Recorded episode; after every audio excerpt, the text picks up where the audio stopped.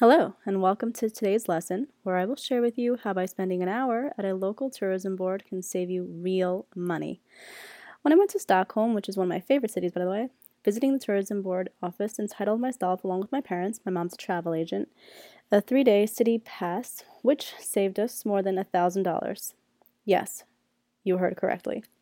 It included trains, subways, buses, museum fees, and there are literally a bunch of them in Scotland, other attractions, and even discounts on dining.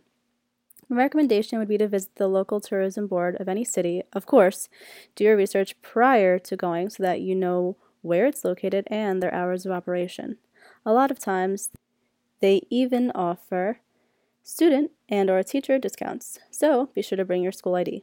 Yes, I fully understand that this takes time away from your plans, but I truly believe that it's worth it as it's usually much cheaper than paying for these items separately.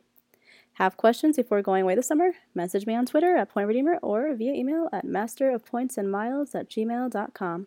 Tune in next time where I will share with you what to do when the service that you receive isn't up to par. Until next time, bon voyage and happy, responsible swiping.